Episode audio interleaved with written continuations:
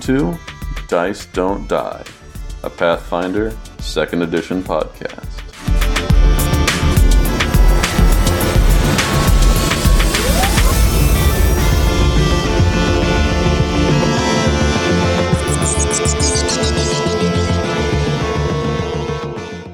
Hello, and welcome back to Dice Don't Die's Deep Dive. Tonight, we're discussing the recently released Secrets of Magic book. So, get your grimoire and your familiar, and let's talk about all things magic. I'm Chad, and tonight I'm talking with Beth, Hello. David, Hey, everybody. and Sarah. Howdy. Before we get into all things magical, uh, however, let's talk about some union. So this is some old news, as pointed out. Uh, but I still want to touch base on it. As most of you know, or I would hope, a bunch of employees of Paizo uh, came together and created the uh, United Paizo Workers Union. Uh, this was official um like October 18th, I think. Uh links in the description. And then I think it was like 2 or 3 weeks later, I think it was just 2 weeks, Paizo actually officially recognized the union. Which is the first in this industry.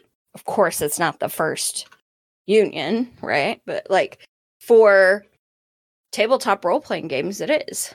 And that's kind of cool. Definitely agree. Yeah, it's it's super awesome. I can't wait uh to see sort of what collaborations uh come out. Uh Paizo has agreed um that there needs to be some more transparency about things, which is obviously great. So it was officially recognized on October 21st. The official announcement was just a week before that. So it was just a week. And that's really, really great. Now, I do want to say a couple of things. One, there's not like they had much of a choice, right? Like it was either that, either recognize the union or fight it and it be very costly on both sides, right? Mhm. Like the union obviously doesn't have any money, but it's not like Paizo's rolling in the dough either. That's part of the problem. So, you know, that's that is something to recognize. And then also we still haven't gotten pretty much anything about Sara Marie's firing. Like, and I don't think we ever will. And that was a big sticking point for a lot of people. You're just going to up and fire this person. You're it's an at will state. Hopefully this helps so that nobody else has to go what go through what she had to go through. Right? Like just being told you're pushing too much. See ya. Right? Like that stinks. Nobody wants to be told that. So, yeah, there is uh in the description i'm gonna link there is a redbubble page where you can get merch for the union. And obviously that's going to help fund their efforts to get the union started and up and going. Plus their design is really good. It's of a, a kobold hand with an axe. Yes. and it's just it's just great. It's just really really great. Anything else you guys want to say? We we talked a lot in a previous episode about the stuff that sort of went down recently with Paizo. I think this is a, a good step in the right direction. The last thing I want to say on this is don't go to the forums right now. Holy moly. I feel like that's just a good choice all the time. Just never go to the forums. No. That the forums can be fun and and have a lot of good information. But holy crap, the misinformation about uh unions on there was unreal. Just absolutely unreal. Some of the misinformation that was on there. Everything on the internet is true. Come on, Beth. Haven't we learned that by now? Uh, Chad, I hate to break it to you. Really hate to break it to you, but Bing is wrong. Oh blasphemy. And uh, Apple Maps will take you to the ocean. Well, yeah, okay, maybe. Listen, that's our ancestral home, okay? Fair. A- Apple Maps just knows where in your heart we really want to go. It's the sea. I can absolutely tell you that is not true. But That's a terrifying. All right. place. No, thank you. yeah. Yeah. Any other anything else that you guys want to say about the union uh being recognized or anything like that? Uh, I think it's good. I think unions are cool. They are cool. lot like a lot of union stuff going on. I don't know if if anybody else has has heard about the John Deere union stuff Mhm. going on. But uh yeah, unions are are cool and also good. Uh keep it up. More more unions. more unions. Please. Actually, more unions. This is a pro union podcast. I hope that's not controversial. Oh wait. I, I was I was about to say I hope nobody's surprised by this given our views on other things that have happened. or just like in general like oh, wow I I hope nobody's going what I can't I can't listen anymore because this is just this is the one step too far. not me saying Oracle suck. yeah, not me asking if there are cat boys in heaven. Like I, there's a there's a lot of stuff that we've said on this podcast where if you're drawing the line at unions, bless you for listening this far, really, and please enjoy the rest of your life. I'm having Yeah, a hard time fair. seeing as cat boys in heaven being a, a controversial topic, though. I'm sorry. I don't get it. Good never for know. you, Chad. You can keep listening to the podcast. sorry. Yay! I did it. oh jeez. One day we'll talk about how many hours I've plugged into Final Fantasy 14 because of Catboys and Bunny Ladies. Oh, anyway. let's not talk about that. I don't know. This is a controversial podcast. Let's get to this. This is the topic of the night. Speaking of cat boys and bunny ladies, how is Halloween for everybody? That segue, bro.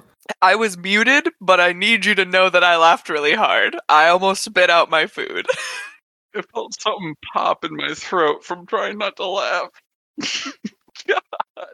I broke Chad, like literally. That was a good Literally, segue. it was the best. Like, it was very good. Anyway, And then this is where we'll cut in the Halloween audio. You've drastically misread this situation. Okay. I really love that Chad and Sarah got me because if not, I would have just been been so me sad. making this weird. Oh, yeah. This is like me thinking there was going to be trick or treaters at my house on Saturday night. You didn't have Wait, any? Did you get any? Oh wait, no. Sun Sunday though, Not right? on Saturday. Saturday, Sunday. So Saturday night, no, I didn't get any, but you best believe that I was ready. And that's not true. I didn't dress up or anything, but Sunday I did. I already posted a picture of Odin's costume. We got about 30 kids, probably not even quite that many. So not Mhm. a lot, but enough that I was happy. Uh, and I sat in the living room and watched TV, and Odin was upset all night. Like every time somebody would come and knock on the door, he'd grumble and go and look out the window, like, who are these people? And then he would climb up on the couch and pout because mommy was talking to people and not him. But he was a good little angel with his good little angel wings. we saw that. Very cute. It was very cute. And he he tolerated the costume all day. Oh, I was very proud of him. Yeah, it was just like this harness thing.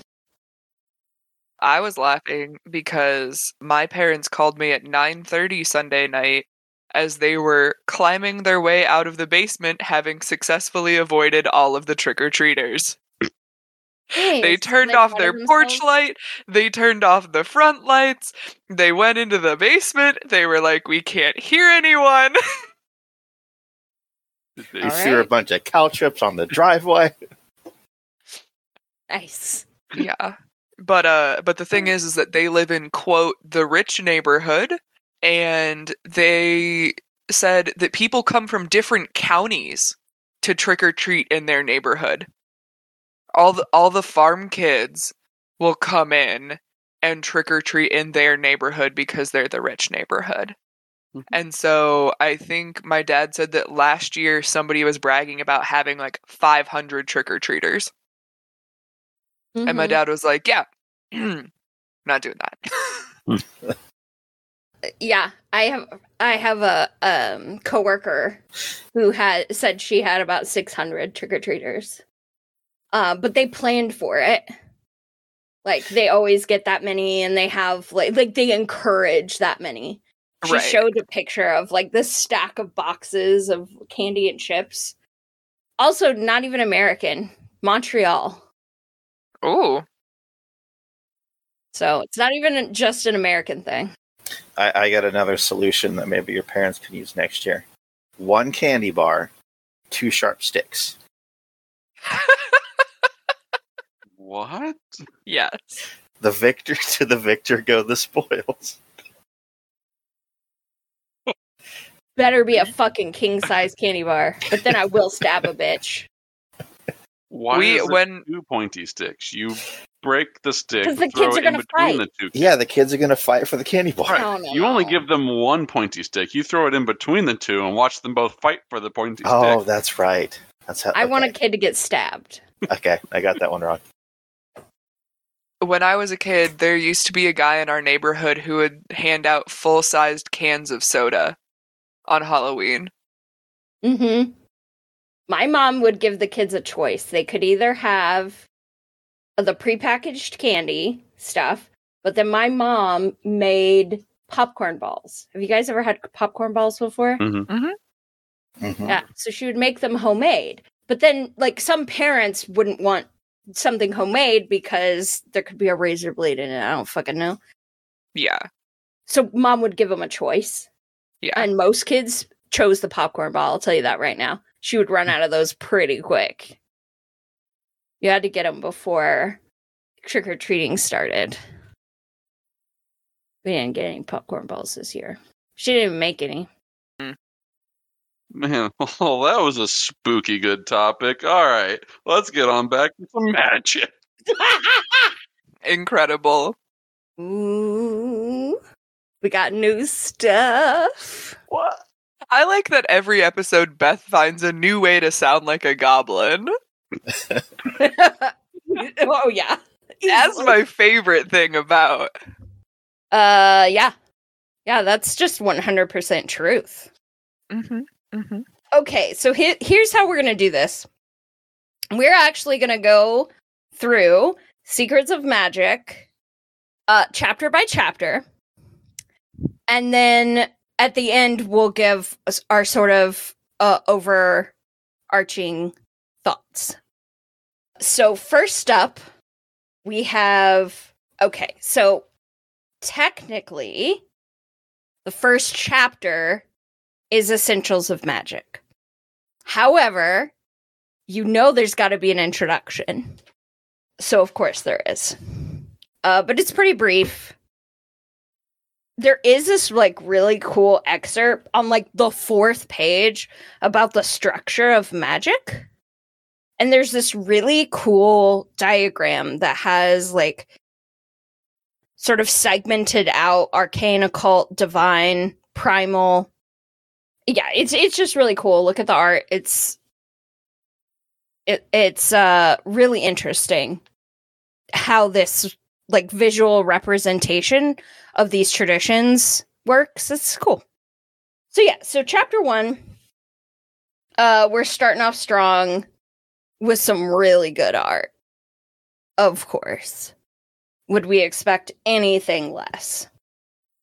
Sorry, if if we're gonna keep talking about the art, do I have to wait until the very end for overall impressions to say that all of this art is for the bisexuals and the pansexuals. Let's not discriminate. Do you want me to save that for the end? Or can I say that now and also later? You can you can do both. All of the art in this book extremely good, extremely pretty.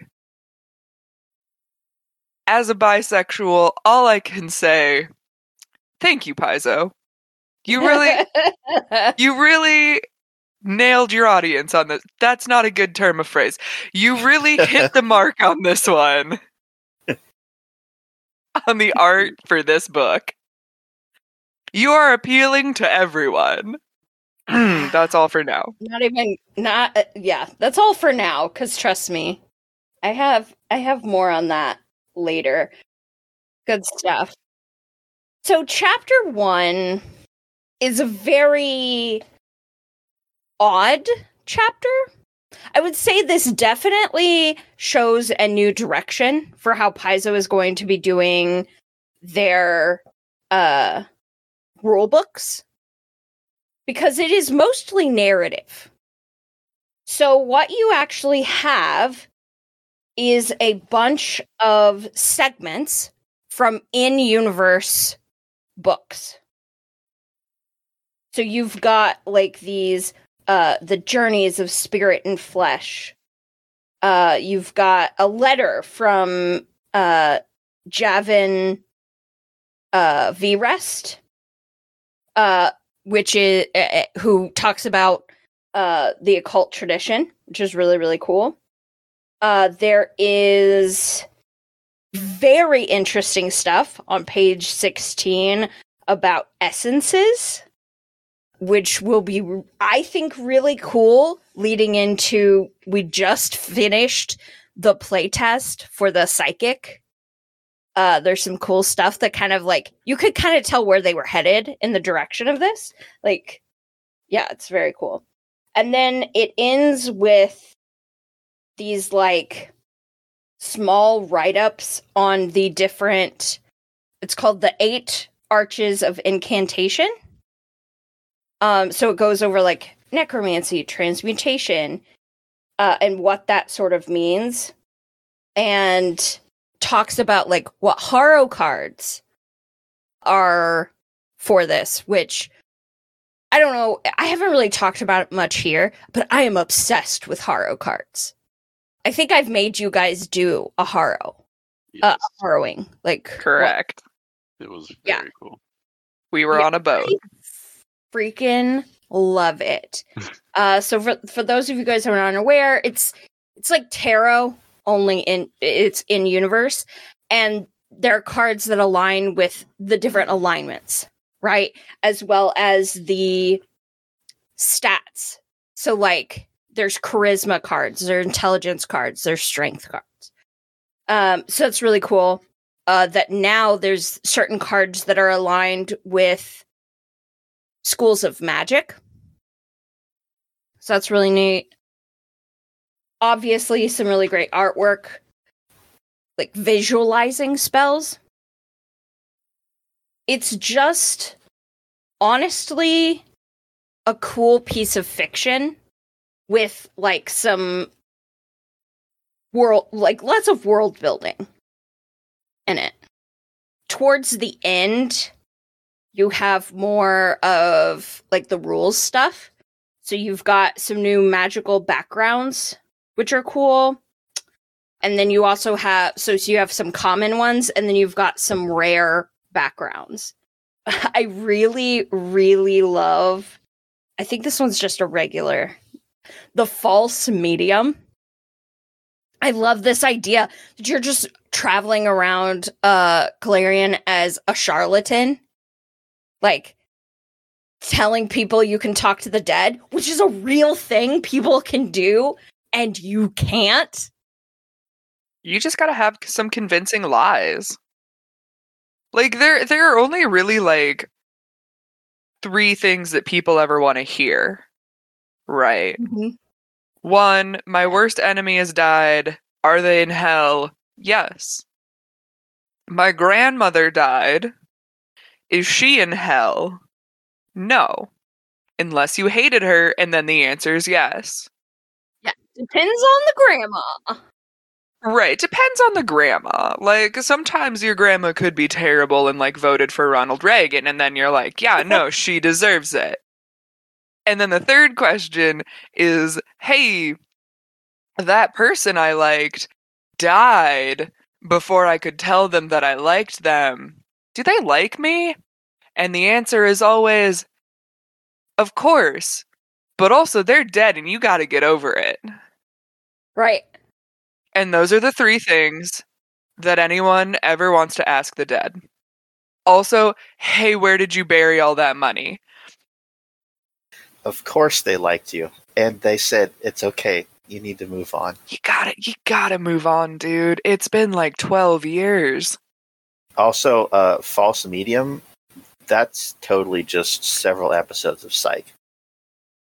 Several. Isn't that all the episodes of Psych? Well, but specifically, false, like tricking people into talk, like thinking that they can talk to the dead as a side hustle for some extra money.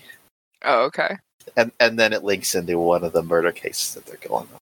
Right, right, right, right. Okay, okay. So the question is the main character in Psych, the guy who's pretending I can't remember his name now. Of course, you'll know. Shawn Spencer. There you go. Did he take an intelligence boost or a charisma boost? Oh, charisma. Definitely. Mhm. Definitely. See, I think most people would. Burton Guster, partner in crime, the straight man. He's the guy who has the intelligence boost. But they both took that background. Oh no, no. I, he's into pharmaceutical sales, so Yeah. I'd have to see what kind of he's he's like he's like traveling salesman background. You're gonna Nice. get me back into this show, Dave. One of these days. I like I like in the rare one how there's a chosen one background. Of course there is. What were you gonna say, David? I, I was just gonna say that um, the first part of this chapter, where they had the like four letters from somebody that had first one I think was talking about arcane, but like one of each of the four traditions, like that stuff, that kind of deep lore into these are the weird machinations behind how magic works. That is what I'm all about. I I, I love reading about that kind of stuff. Um, I like I, I I read several different series um, by uh, Margaret Weis and Tracy Hickman. Uh, they did like a whole series of stuff um, that was basically just D and D called Dragonlance. But they also made several of their own little worlds that like each one had their own little sort of like mechanic for how either you know the gods functioned or magic functioned or something it's, it's good stuff i recommend it So, the thing that you probably liked most in this chapter is probably the thing that I liked the least. The letters are very cool, don't get me wrong. I found them intensely hard to read. So, I always buy these books on PDF. Uh, I find that I have glasses and kind of average to poor eyesight. So, I like to be able to zoom in and stuff but I was having trouble reading these like handwritten bits and like even if you look at the very first letter, which is it looks like it's typed type print, page 8, everything is so smushed and like small. It's really hard to read. And so I I bought a copy in person. I was like, I really want to give this book like a good shake. This is a really cool premise but I find it really hard to read, and especially so in person. It's actually worse in person. This Like- first this first one that you're talking about it, it looks like they tried to mimic like a like a crummy old typewriter like some of the some of the letters are like off center or higher or lower than the other ones that are around it whatever mm-hmm. are typewriters a thing Yeah. in Valeria? I think Probably so. Magic writing. Okay. It's the letter that I think. Oh no, the letter is the second worst. So pages twelve and thirteen are just very tiny, and h- uh, they're. It's a font, but it's a handwritten style font, and like my Mhm. dyslexia is like nope. Um, although the very next page is fine, and it's also a handwritten font. It's just a little bit bigger and not quite as swirly, and so I find it easier to read. So, so like I, I I can see what they were trying to do with each one of the four of these sort of representing like the the types of magic as well because that that one that that you have trouble reading is for the occult one which Mhm.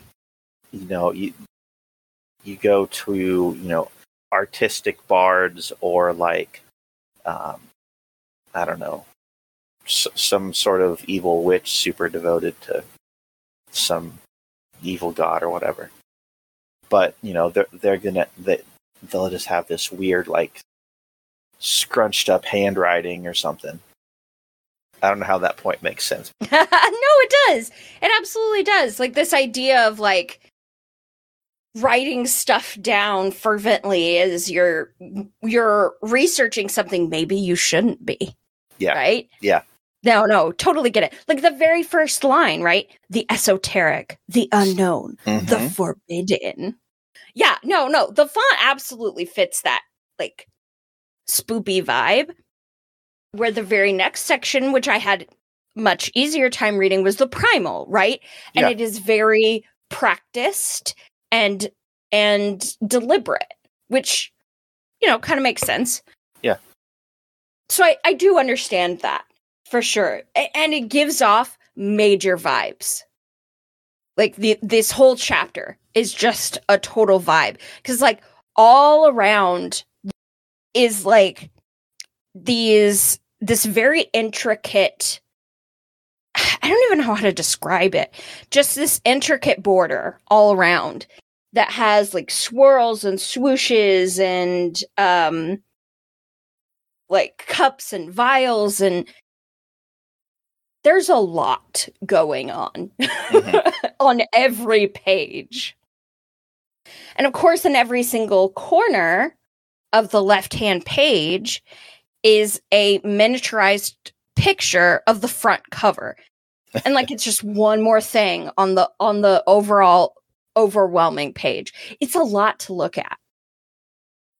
The absolute worst for me is the section on essences, which is supposed to be like a textbook that somebody has written in.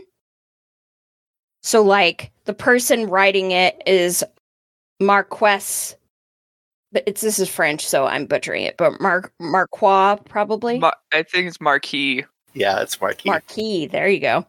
And then it's edited by Lazaril of New Thassilon. So like everything written by Lazaril, I cannot read. PDF or physical book. It is in red font on brown paper, written tiny and not great handwriting. I'm judging you. Some real like half blood prince vibes. Yeah, which is probably what they were going for, which is cool. But like people like me, where it takes me just so much more time to read than it does, say, the average person, like it doesn't do me favors. Let me tell you that right now. Well, I would love, right, if they had like alt text or like you know, like and I know that it it takes money and time to put out more than one version, but like just to make a more accessible version, even if it's just like an appendix, right? Where Mhm. you're like, hey, you know, like we have all of these things sort of for the vibes, but like if you've got a learning disability of some sort or, you know, Vision impaired. yeah, vision impaired, like we have an appendix where everything is large and also easy to read. Yeah. In fairness, there are PDF tools that do this, right? Uh, like third party tools. And there's archives of Nethys. And I can also copy and paste the text from PDF into a reader so that it will read it to me. It doesn't make much sense 90% of the time. I've never gotten that function to really work with gaming guides. I've tried Mhm. because you're talking to a lover of audiobooks. Like I'll listen to audiobooks so much, but like it doesn't really work for guides like this. Mm-hmm. So, but there definitely are some tools you can use, but yeah, it is a lot. And you're, you're right. There, there's definitely some things that we could do to to make it a little bit easier. But it is cool, so I can't fault it too much. Sometimes you do have to pick form over function, right? Mhm. Just sometimes. Next up, we have uh, chapter two, which is the classes. But we're actually not going to talk about it. Nope. No, we will come back. The only thing that I want to talk about, because of course we're going to do full episodes on both the Magus and the Summoner. The only thing that I wanted to talk about, page 33 has a quick summary of the classes. Now, that isn't new. Um, that started all the way back in the player's guide, actually, where they would give this, they would have the class icon and then would have a short paragraph about it. However, what they've added for this book, and I couldn't, I looked at previous books, and I don't, I think this is the first time they've done it, but they have a short paragraph about the iconic as well. Ooh. It, it's very neat. Um, and so that's just on the the first page of the chapter. So it's got, like I said, there's uh, the class icon, which are really cool. All of the class icons for second edition have been really awesome. And then the uh the icons, they have iconics. They've got like a little picture and then just a short paragraph. It's really cool. How many times am I going to say it's really cool? You can say it like at least three more times, I think. Uh, I will probably say it more than that. Additionally, the sidebars throughout this whole freaking book are really cool, and there's a lot of them. Um, and I mean that starts even in the first chapter, but they really start giving some interesting sidebars in the um cha- uh classes chapter. Uh, we'll talk about them when we do the class review, but they've got samples now. So, like on page 44, you can see a sample Magus called the Arcane Scrapper. And I am living for her outfit. Back to the art. The art is for the bisexuals. Yeah, yeah. thank you. Uh that's what that's what we needed. And then obviously you have the summoner art. Um and she's just absolutely adorable. She's so cute. I just want her to be my friend. I think it's pronounced Ija. And I like I just love her. And her little fairy dragon that's bigger than her. Like I said, they will get full episodes on themselves. So let's talk the freaking biggest chapter I think of the book. Uh spells. Spells, spells, spells, spells. David's just been like waiting f- like a kid on Christmas to talk about spells. I had not noticed. The introduction art on page uh 78, I imagine David making that face that Illy's making. Uh Lini, not Illy. Lini. The the Yeah, Druid, yeah. Druid iconic. Yeah. Yeah. Yeah. We just need to get you a good green lipstick. Yes. Uh but yeah, it's pretty good. Mhm. Uh, so honestly, the spell section is one of the reasons why I was excited about this book. Uh, plus the next uh, uh chapter, main reasons. Um, so let's start and just I want you guys, if there were any specific spells you wanted to talk about, I want to talk about cantrips first, and then we Mhm. can go into regular spells, focus spells, and rituals. So the cantrips are great, right? However, I want to talk about two. Well, are, are we doing? Are we doing bad. good? Are we doing good or bad first? Okay, let's let's let's be fair Okay. and do good first. Okay.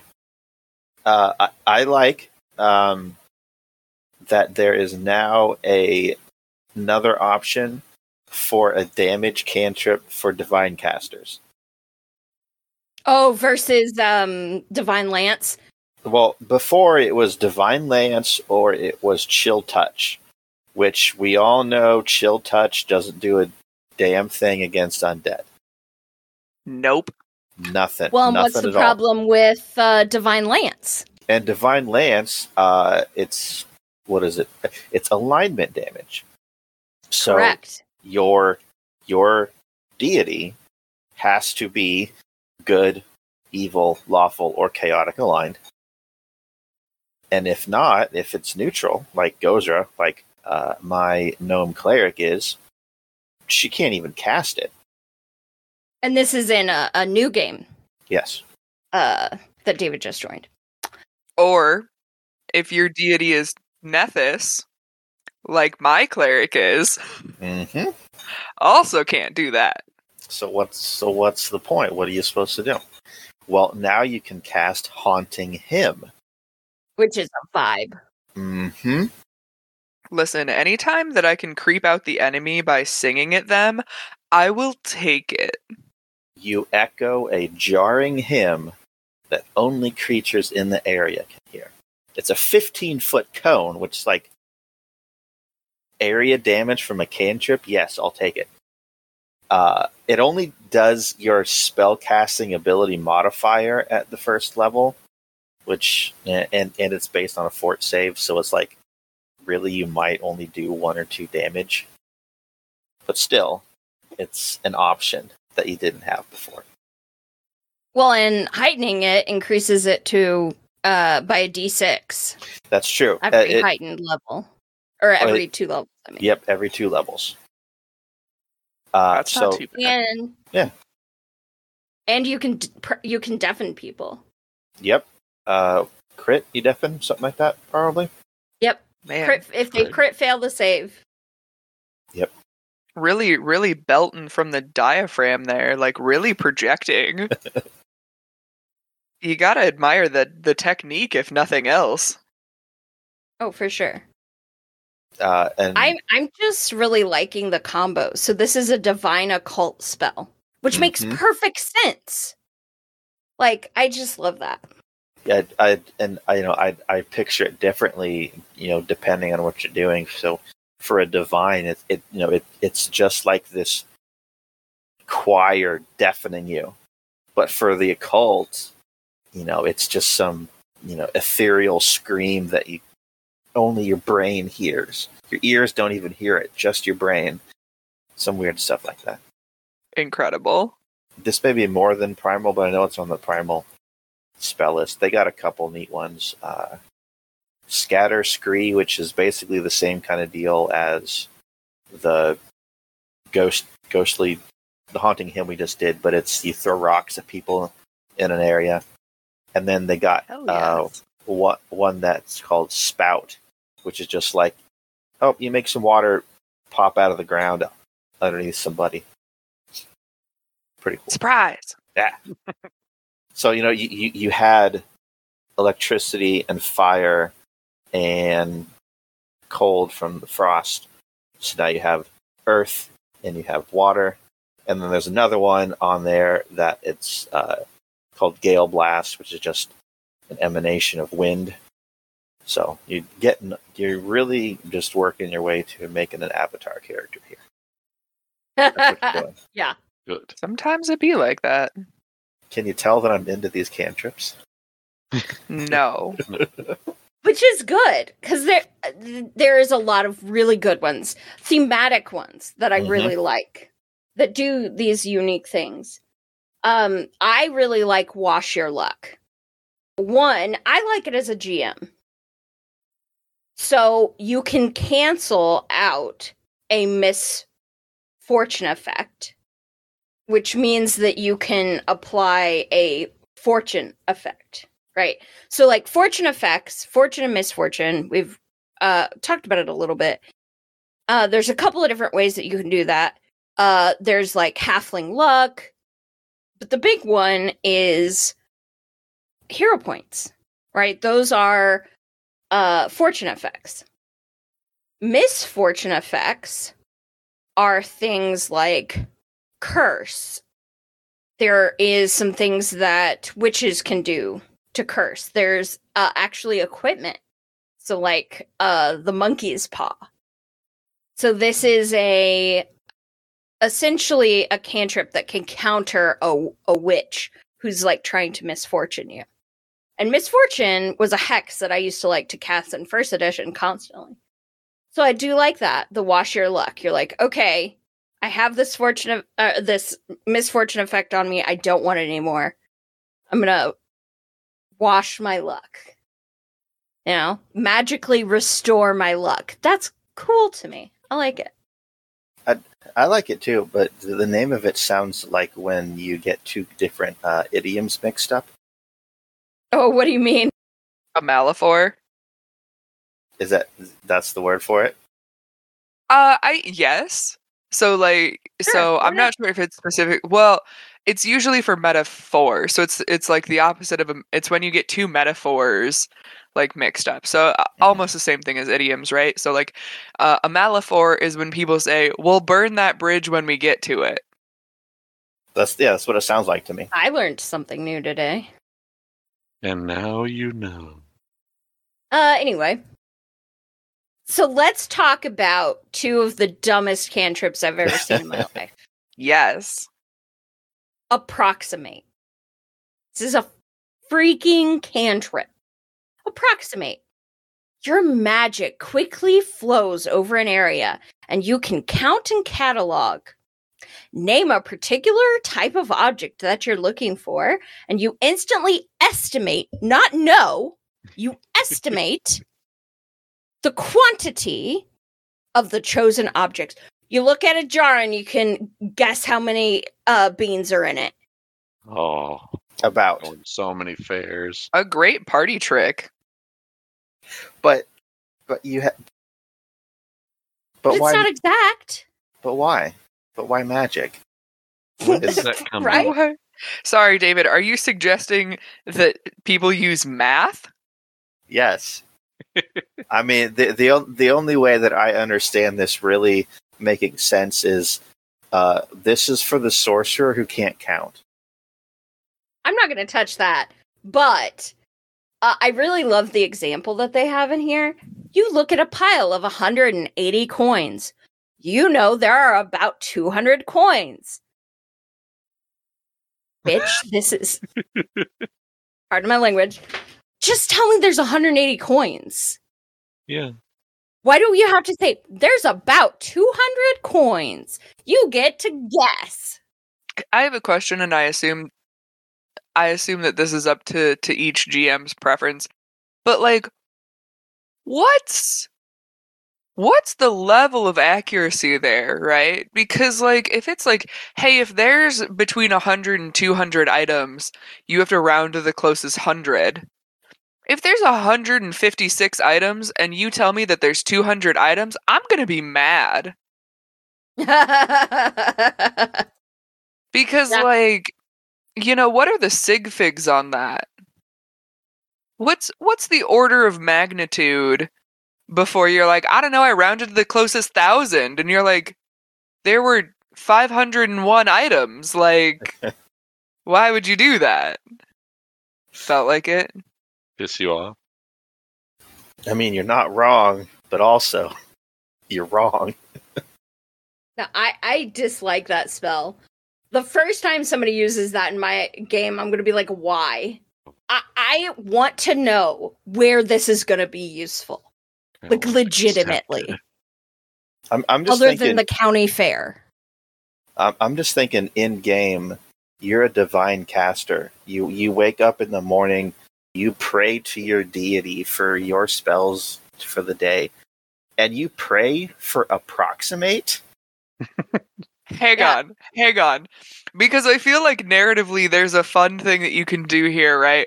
Where you pray to your deity, and your deity has become so annoyed with you that they're like, I don't know, you know almost how many things there are. right? Like your deity is just so annoyed with you that they're like, I'll give you spells that are almost useful. Because Yeah. that's what you are. You're almost useful. So much like uh, the cat in the Adventure Time episode, you have approximate knowledge of many things. I think that would be like a fun way to play it. But as a player, if that's not thematically what's up with your character, why would you do that? I just don't know why anyone would use this in a game. I really, I ca- cannot. Other than that, like one scene from uh, where you're like level one, and that's it. Like it'll come up once, and you know that person's going to take approximate every day since. I feel like this is one of those things where like you do something really dumb and for some reason your class changes or something and your DM punishes you by being like, "All right, well, this witch cursed you and the only spell that you can cast is approximate. Have fun, buddy." You know what? That is actually a really great punishment. Instead of a useful cantrip, you now get this. That's what you get for being dumb. Wait, wait, wait. Can we homebrew it so if you cast approximate at higher levels, it gives you greater accuracy?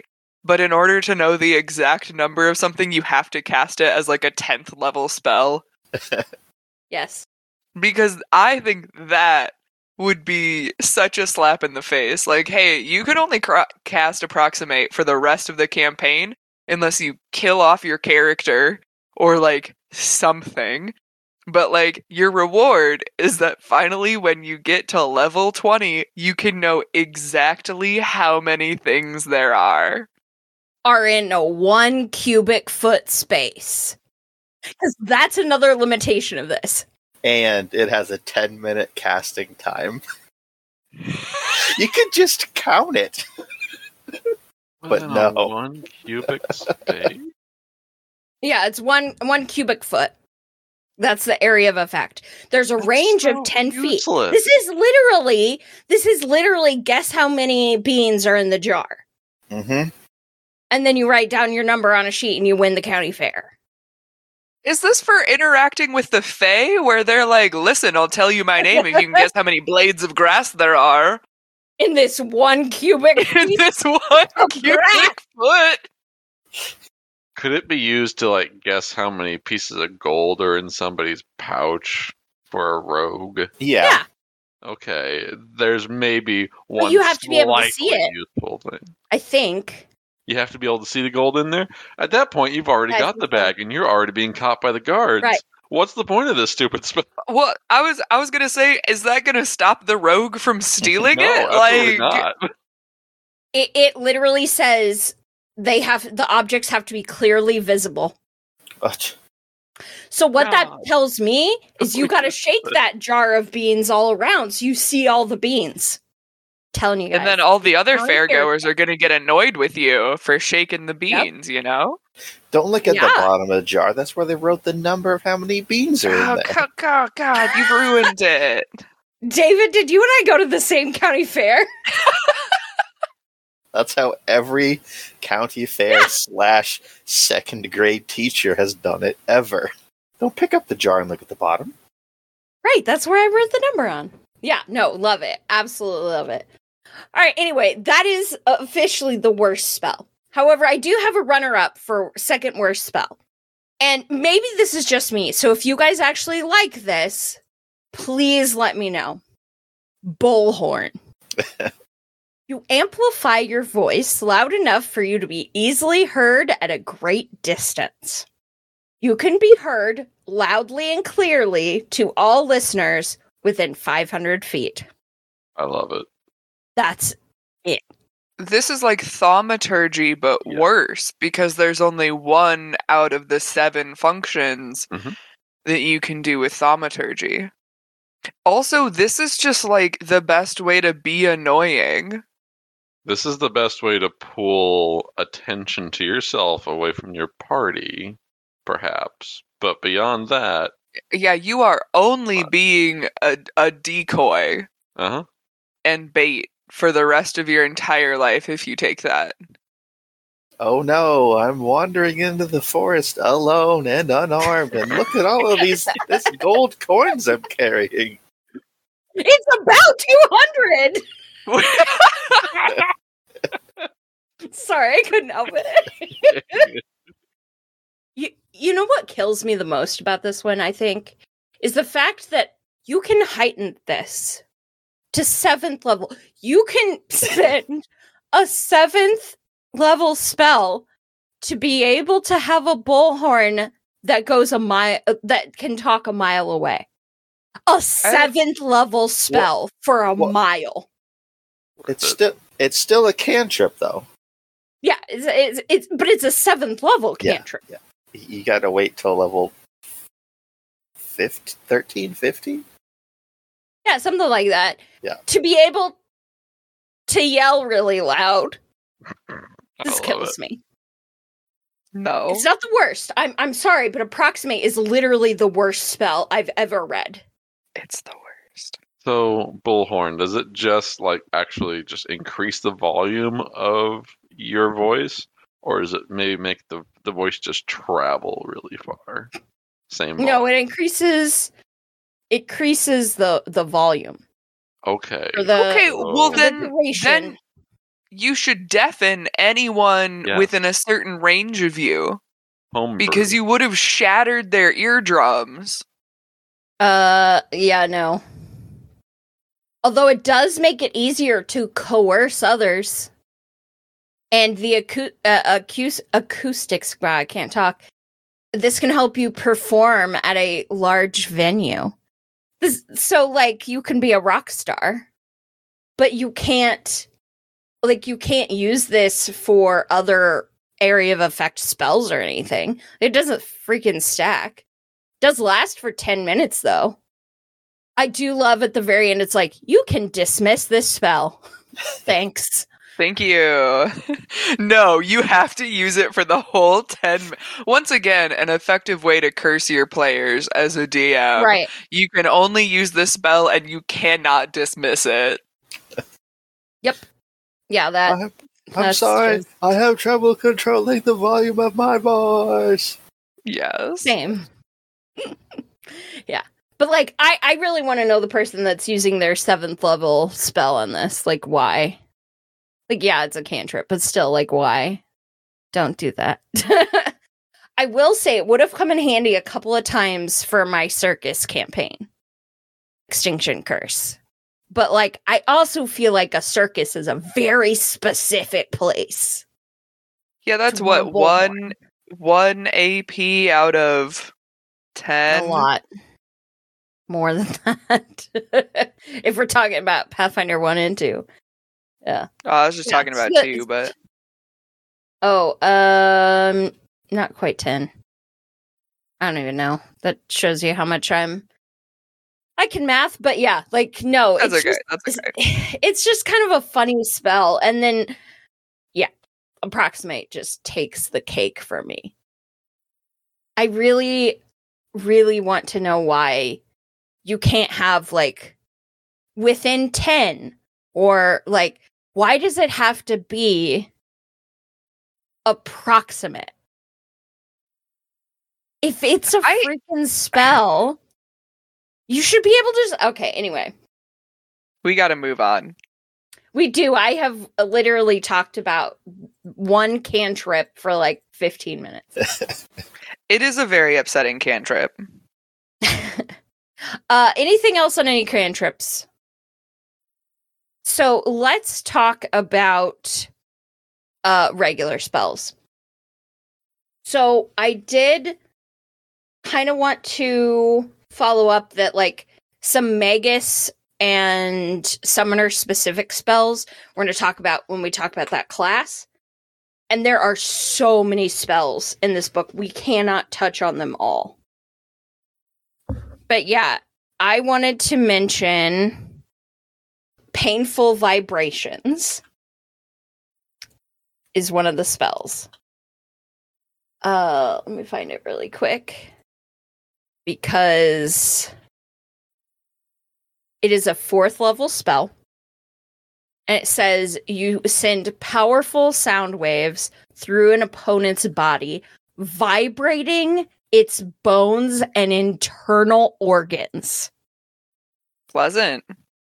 They take 8d6 sonic damage and must make a fortitude save. So they're they're gonna take that damage. And then the fortitude save is okay, what else what else happens? Now, if they succeed, they do take half damage, so it's kind of like a basic save. But when they take full damage, so at a failure, they're also sickened and deafened. And if they crit fail, they take double damage, are sickened too, and deafened for a minute. That seems awfully intense for a fourth level spell. A fourth level spell. Like, it may be my new favorite spell. I, I, I think And every this is- time I say it, I sing good vibrations. Do, do, do, do, do, do, do, do. I think this is just the stuff that should have accompanied uh, Bullhorn. Yeah. If you cast Yes. Bullhorn, you also unfortunately cast Painful Vibrations. That's what happens when you heighten it. hmm Yep. That's really great. Actually, so this one has a heighten effect where every plus one to heighten, it, it increases by 2d6. Oh my gosh. Right? Fourth level? It's, yes. This freaking spell, dude, is so good. This is Has a range of a hundred, a hundred feet. It's very good. Yeah, I, I Broken. I'm a big fan of painful vibrations. I- I'm not gonna touch that one, Beth. Yep. Nope, that's fair. Uh, I want I want to nominate coolest spell name. Horizon Thunder Sphere. Oh hell Mm. yes. It, it's just a first level spell.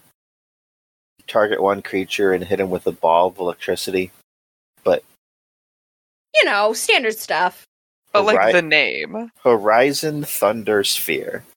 Yeah, That sounds like a 10th level spell.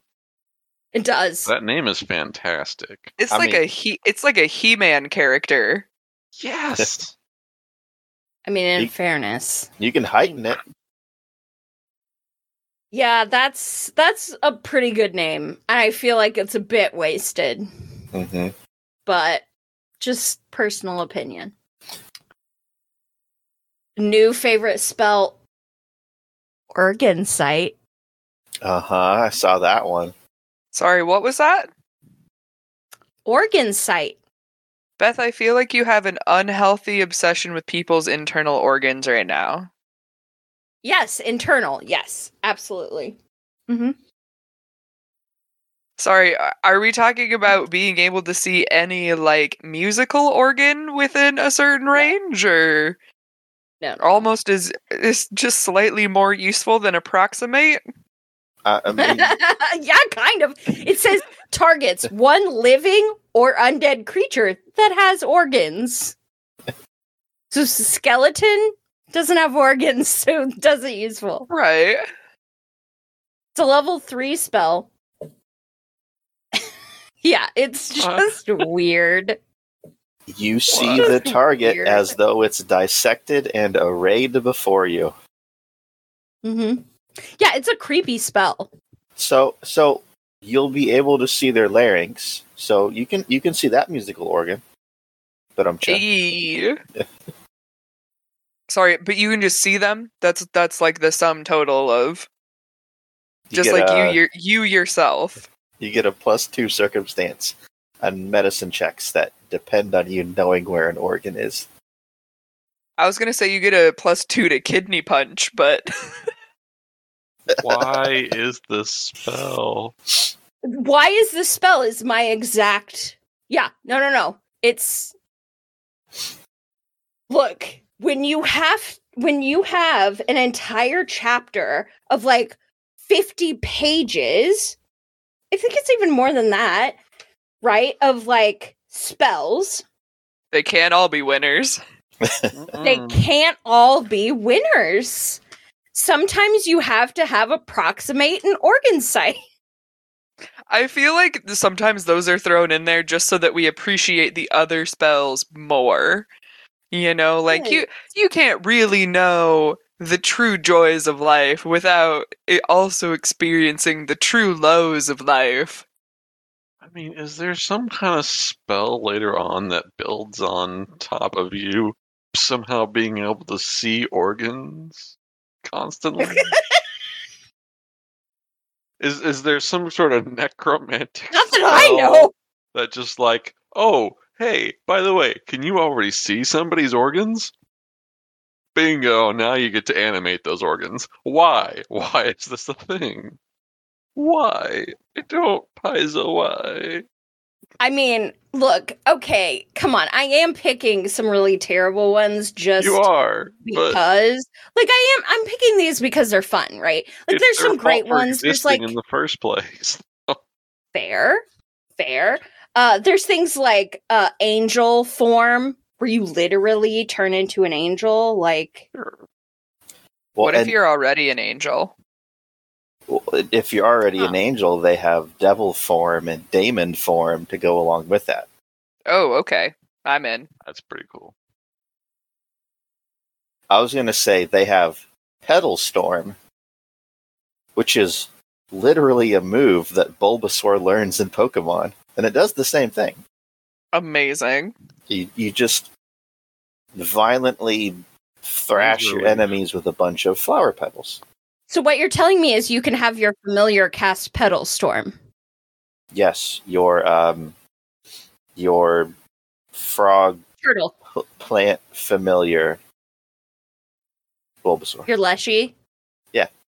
Gotta cast them all. Well, and then you can cast burning uh blossoms. Setting your plant familiar on fire. I- I, I like Why? I liked one of those words. oh jeez. Uh oh. I don't. I don't think as I don't think that um, when you combined the fire tag and the plant tag, you ever end up with anything good. I mean, terrifying. You end up with intimidation, I guess. It is an arcane and primal spell. Pretty great. Uh, I I like the spell that's created for GMs. Did you guys see that? Breadcrumbs. Yeah, there's a lot of there's some a lot of summoning spells. There's a lot of good stuff. But of course we have to talk about kind of the ridiculous funny stuff. uh, I I That's did see it. I did see another uh, ridiculous. Why would you use this cantrip? Read the air. Oh, I missed that one. You take a Like, deep how breath. could I have? You take a deep breath and survey a social situation. You sniff your friends? As as a part of casting the spell, you recall knowledge using society. Wait, you already casted a spell where In order to recall knowledge using society, using society.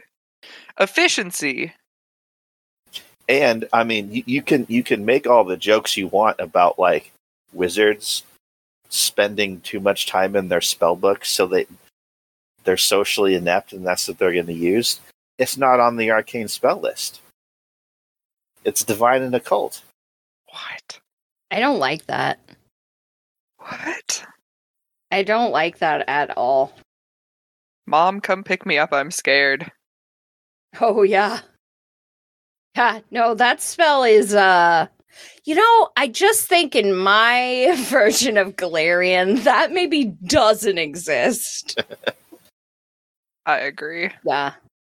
There's some there's some good ones. We're definitely gonna talk about all the summoning spells when we talk about the summoner, Mm-hmm. obviously. But there's there's just a lot of really good stuff.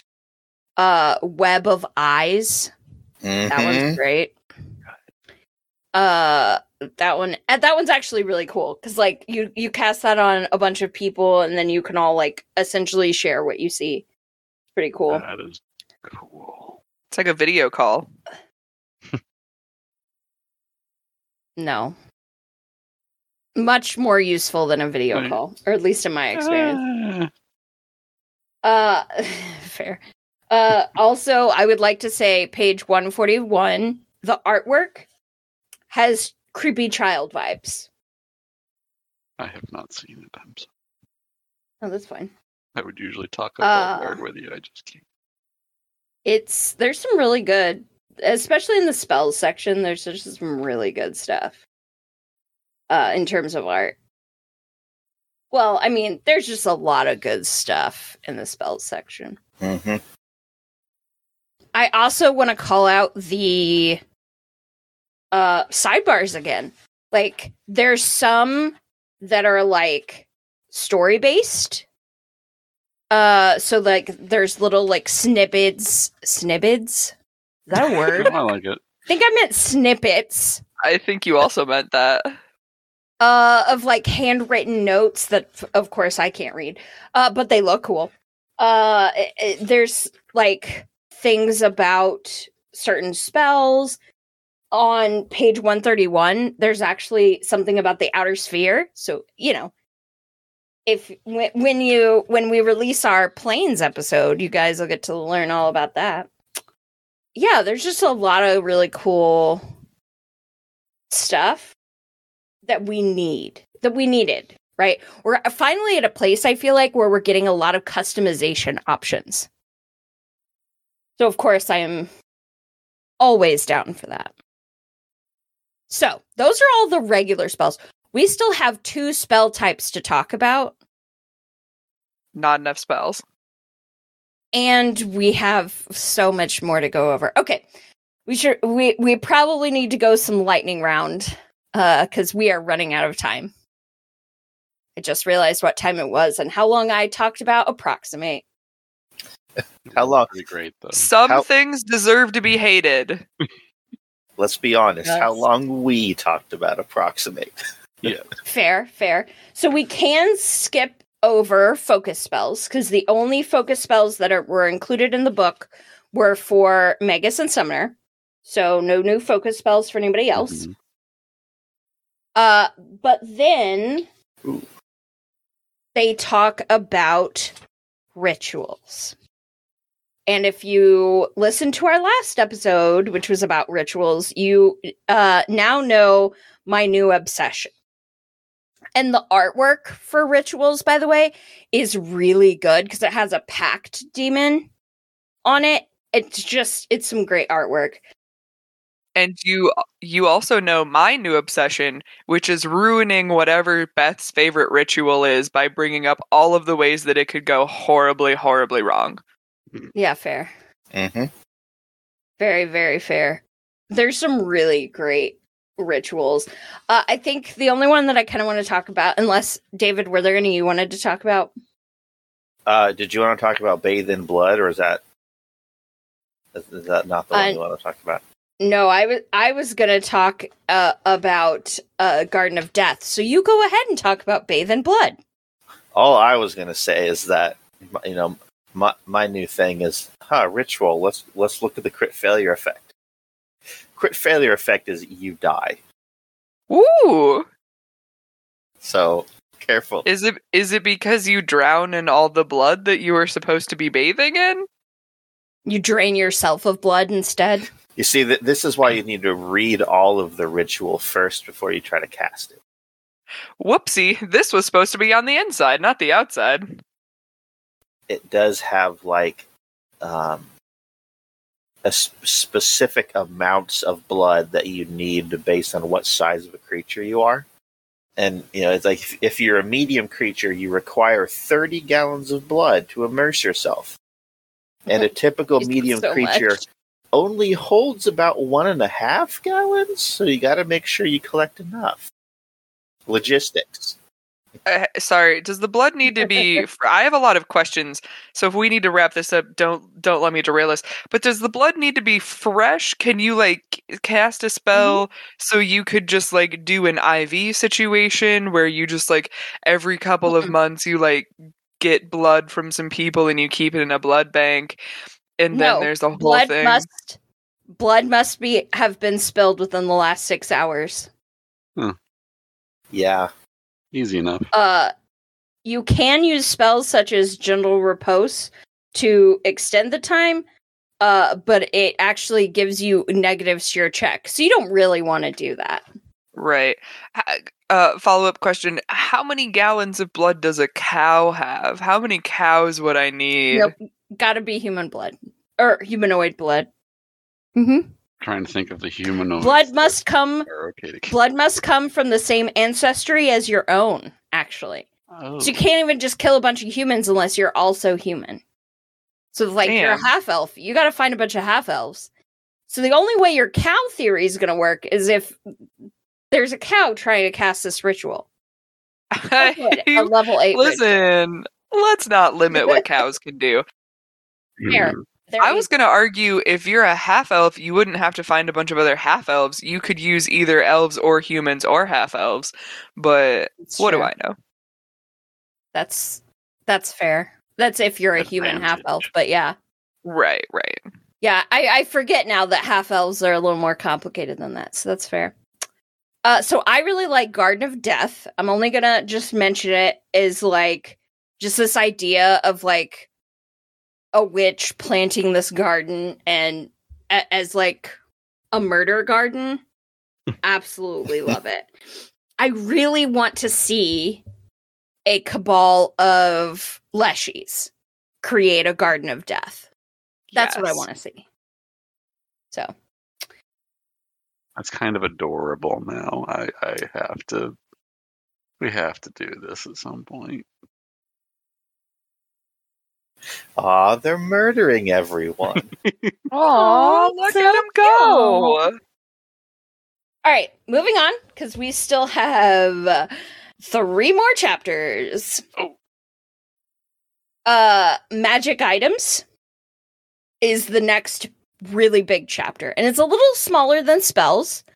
Uh, but dang, does it make up for it being just really cool stuff. Uh, obviously, there you start off with just tables of new items, and I'm here for it. Uh, love a good table. Uh, they talk about a new item type called a fulu. And one of the reasons why I wanted to bring up fulus, one, so fulus are like paper charms they use in uh like Asian Pacific mythology. Uh so these paper charms I I really want to see so the playtest just ended, right, for Thaumaturge. I really want to see a Thaumaturge that specializes in these paper charms, these fulus. And that is the most anime thing. I think. Yes. hmm Yeah. I just I just think that's the most anime thing I, I come up with today. Uh so yeah, big fan of the Fulus. Then we have uh, a new section talking about grimoires and how you can create your own grimoire, which is really, really cool. Uh I had a, a witch who had to keep like multiple spell books because I'd run out of room and stuff. Uh, really awesome. She would have loved this because one, you can automatically have a hundred spells, right? There is a lot of specific ones. And where was it? I'm trying to find the one that was like, ah, yes, the endless grimoire. Uh, this grimoire has unlimited pages that seem eager to transcribe spells. And then there's a there's like a greater endless, a major, a true. I would have loved this. Uh so grimoires, they're all like the artwork for them even is really freaking cool. Uh there's the storyteller's opus that gives you a reaction. Uh really really awesome stuff. then we have magical tattoos. Yes. Yes, I agree. However, Mm. I do have a problem with the tattoo artist feat. The tattoo artist feat says you can craft tattoos, including magical tattoos. Period. So without this feat, I can't craft tattoos? And it's a level two feat. I'm gonna call shenanigans on that. Just just saying. They're all just they're all just stick and pokes until level two, Gotcha. Okay. and then and then they look Sure. legit. You know, Fair enough, I guess. you gotta like No, I- practice.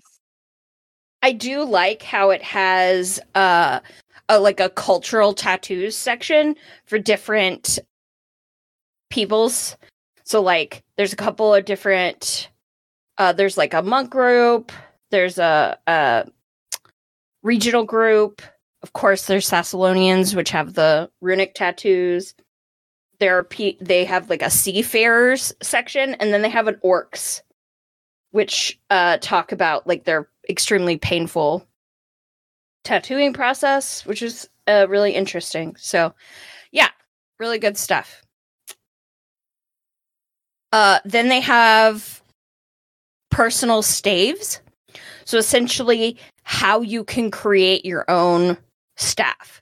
So, like, you have a staff of nature's cunning, you have, you know, these different uh staffs that do different things uh, that have different spells on them. Well, this gives you all of the rules you need to create your own. Neat.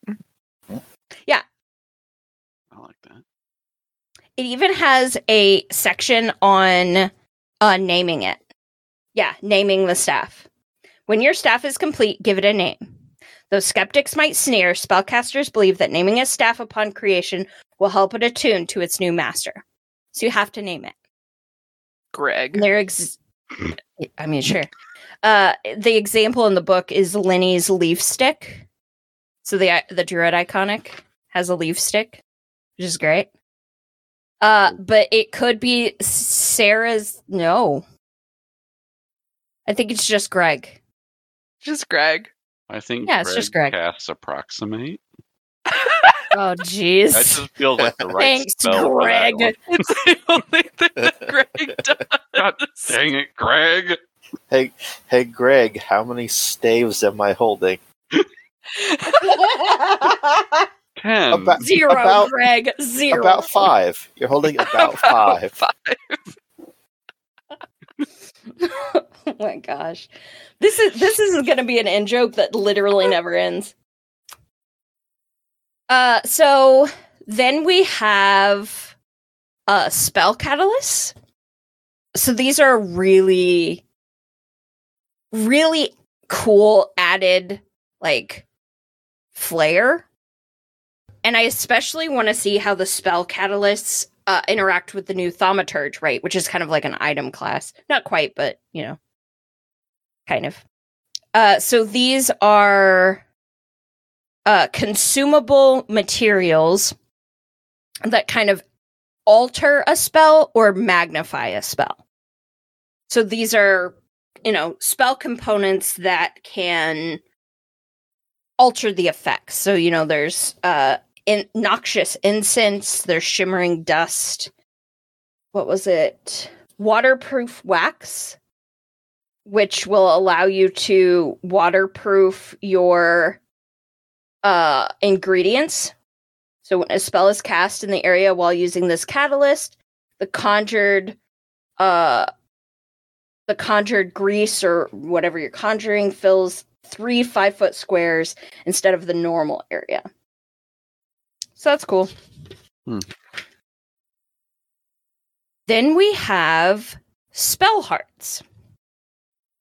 So spell hearts are reusable talismans. So they've got the same kind of construction as a talisman, but their construction is more complex and they can be used repeatedly uh, while affixed to an item. So there's some really cool, some really cool uh, reusable items there.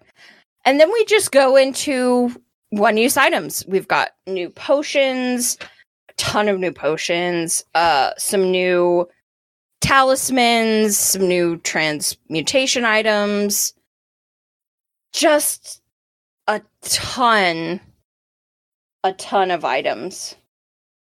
One of my favorites on page 183 is the uh, deck of illusions. Each card depicts a different monster or creature, uh, which immediately appears uh, as a life size illusion. So if you go to page uh, 178, there's actually a full page picture of this happening. So the witch iconic summons a fairy creature, and this fairy, uh, they've tricked a kobold with it. It's just cool. I just sorry. once again, we're like back with the Yu-Gi-Oh references. Yeah, that is true. Uh, I think somebody in the writer's room has a Yu-Gi-Oh love. Bless Probably. I'd be surprised if it's only one person. Yeah. fair. That's yeah, that's actually fair. Uh I just love the idea of like so many different and unique items being found along your path, right? Like going and vanquish, vanquishing a uh like evil king and then finding the staff of the desert winds you know that is just like so thematically cool i love yeah i love stuff like this i i, I like this one the shortbread spy what is that though this item looks like a simple cookie in the shape of a humanoid it springs to life once decorated with icing or other edible substances. It's a gingerbread man. Yeah, yeah. You make. Oh, little, I was, I was legitimately going to say elf on the shelf, but you know, gingerbread man is probably more accurate. It, it, it can do that too. As long as you decorate it with eyes, it gains normal vision. I, I have questions. So yeah, you you you could you could just create a, a cursed shortbread that has no eyes and no mouth. Okay. And it no. it wants to scream, yet it cannot. No. I have a follow up question, and it's what if I put more than two eyes on my gingerbread person? do they get like dim light vision and then dark vision depending on how many eyes I give them? Can I make my get is it limited to a humanoid figure? Can I make a gingerbread spider? I li- I have a lot of questions. Uh, I have an answer to one of those questions. Any creature that eats the cookie, once it returns, can then see what the spy saw. So it's it's really a one-time use item. My gosh, I love that so much. You have to eat. You have to eat the cookie to know. You give it life, and then you eat. And then you eat it. Yeah. Cruelly love take it away. That is so fantastic. But at the same time, oh my god. this is some good witch stuff. Yeah. Yeah. It's like you want right. you, you want to decorate that cookie like well enough that it can actually do its job, but not so well that you're like, oh, this is too cute to eat. Also, I'd a say fine line. more than two eyes, maybe it's getting true sight instead of dark vision. Ooh, see invisible things. See, the see? other dimensions. Uh-huh. Uh, there are a lot of questions here. What if I bake it using holy water? Will that give it All true right. sight? we're we're moving on from here. Uh, next up is chapter five, and it is called "The Book of Unlimited Magic." Uh, and I'm just gonna say that that is just the best name ever. This is uh, chapter five, the book within a book. Yes, the book. Oh, yeah. Oh, let's this whole thing is a book within a book. So, Book of Unlimited Magic seems to be kind of a chapter where they fit everything that wouldn't quite fit in the rest of the book. It's kind of a catch-all chapter. Uh which doesn't isn't a criticism. Like don't take that a uh bad way because there's some good stuff in here. Um so a couple standouts for me were the emotional states, uh, especially when talking about the psychic, which Mhm. we just, you know, playtest. Like that really sounds uh just like the psychic stuff that came out. Uh and then there was uh some alternative rules. Uh let me find it real quick. There was something for flexible preparation of spells. Uh, I'm looking for it right now. Uh, all oh yeah, I, I forgot. There's also the elementalist class archetype. Uh, there's Mhm. quite a quite a few archetypes. Um, so there's the flexible preparation, uh, which then leads into the class archetype that you can take.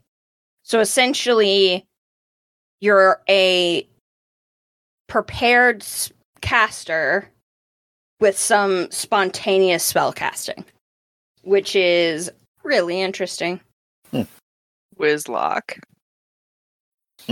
Ca- There's rules for ley lines and how to do that in your game. Uh, and doing like ley line nodes and stuff. And then uh, you can be a literal rune lord. That was the other That's thing that I wanted to, yeah, that I wanted to talk about. Just some, just a lot of really cool archetypes that I just wish we had time to go into, like literally everything. I think one day we'll start talking about some more uh, archetype stuff. Maybe do deep dives on those uh, while we're waiting for more classes, because then we could talk about the Soul Forger. Yeah, it's pretty great. I a uh, quick question: Is that straight out of Castlevania? The Soul You know, Forger, Yeah. Maybe. I'm just thinking about this the Forge Masters. Yeah, that's what it was called. Forge. I- Mhm. I couldn't think of the correct name. Your devotion to a cause unites your soul with an armament tethered to the very essence of your spirit. Mm, maybe. Mm, Is that an artist? Not quite. no. Uh yeah, the fact that I can be a freaking rune lord though, like just gonna just gonna say that's amazing. Um, Very is cool. some stuff about true names as well. Yeah, there's just so much stuff, guys. Like honestly, there's so many little tidbits. And uh the last technical chapter is the glossary, so I'm not gonna I'm not gonna go over that. So I, yeah, I guess now is the time to talk about our overall all impressions. I mean, it's a really good book. Yeah, I, I agree. I I- I think they did really well on this one. So, I guess uh, starting there, in that it's a really good book, I do have a couple of criticisms that I want to go over, right? So, I already mentioned some of the sections are hard to read due to the handwritten nature. I also feel like there's a lot going on. Like some of the pages just feels overwhelming, right? Because you every single page in this book has this border that's just crazy. Like all around it. It has up in the very corner this circle that has the cover of the book. There's art throughout the pages itself. There's just swirls and swooshes and colors everywhere. It's very busy. It is very busy. hmm I also want to mention that the printed copy of this book I found to be much darker. So the colors in the PDF are much more saturated. Now, that could be my monitor. Of course, there's a lot that goes into that. But I just found some of the art in the physical book to be too dark to get all of the detail. And the Oh, best that's a shame. Yeah, no, I, I absolutely agree. So the best example that I have of that is page 32. So there's like this fight scene, right, with uh the two new iconics and it's just too dark. Hmm. In my opinion, to really see some of the details of what is fantastic art. Uh cuz other than that, like page 192, let me flip to that really quick. Is my new screensaver on my phone because it's so freaking good. So it's the wizard iconic, right? And it's this really cool perception shot of where it's like his body is kind of facing forward, but his head is twisted back and he's casting a spell at what looks to be like a red dragon or something or a lava dragon. It's a really, really cool picture. In the book, it, it's a little dark, obviously. Um, but it's just so good and like the unique positioning of it is fantastic. So like the art design as always is just phenomenal. So even with all all of those criticisms i really really like this book. I also think it's one of your new favorites david yeah, the, yeah, this this might be just like my my favorite book. Uh, they, they they teased quite a bit with gods and magic, and then, in my opinion, didn't deliver on the magic. hmm And this this time, they definitely did. i mean there was nothing else to follow up i mean the only other thing they got is secrets what are they going to do with that maybe that's what they should have done more in this book is secrets Got Secrets. the secrets. Wait, these are just blank pages. what I I believe when we were talking about Secrets of Magic the first time, I said that I really wanted it to be there to there to just be a whole chapter of secrets of like normal people. like, you know. Yeah, actually, that'd be really cool as like a I- Doom reference. No, I think that would be super funny. Sometimes Frida eats the blackberries off of your blackberry bush. Yeah. Yes. Oh my gosh, Secrets. that's great. so I really do like the sidebars in this book. Uh, I really think like they did a really good job of including just random information s- uh as well as like giving you a glimpse into the world right? Like world building part of the reason why anybody plays pathfinder is the setting right? The setting is just so freaking cool. So i really uh, unless you guys have uh, anything else you want to add i kind of want to end with these prayers that are in one of the sidebars Uh okay, well just just quickly since I said I'd mention it again, once again, shout out Paizo for making all of this art for the bisexuals, pansexual community. Uh we do appreciate your pandering. We have noted it. We do appreciate it. Uh thank you for the thighs. yes. So this is on page. Uh, anybody else? Sorry, I should have said that. All right. This is on page 83. There is this really lovely poem. It's Hymn to the Eternal Rose. O Shelyn, grace me now with all your arts, that I may bring your blessings each to each. Expose the beauty deep within our hearts and show that love is never out of reach. And that continues on, right? And then right below that is Rovagug's call. and this is just so good. It says, Rough beast, come, devour all in your titanic maw. I am your claw. Feed me with your rage, the desire to destroy. I am free, and you are caged, but not for long. Grant my prayers with blood. So basically the same vibe. Yeah. Yeah, I mean, sure. Anyway, uh, nine out of ten Beth points. That's very high. That's a high Beth score. Yeah, not gonna lie, especially when I can't read like certain sections of it. Yeah. Yeah, I'm gonna go with nine out of ten uh Beth points. Pretty high. All right, Chad, take us out. Well, folks, you've heard our thoughts about this book. Uh, why don't you tell us yours? Do you have a favorite spell that we didn't mention? Maybe a special item? Were you able to read the handwritten pieces? Please translate. Also, for goodness sakes, please tell us your thousand and one uses for approximate. But until next time, remember, dice don't die. But player characters do.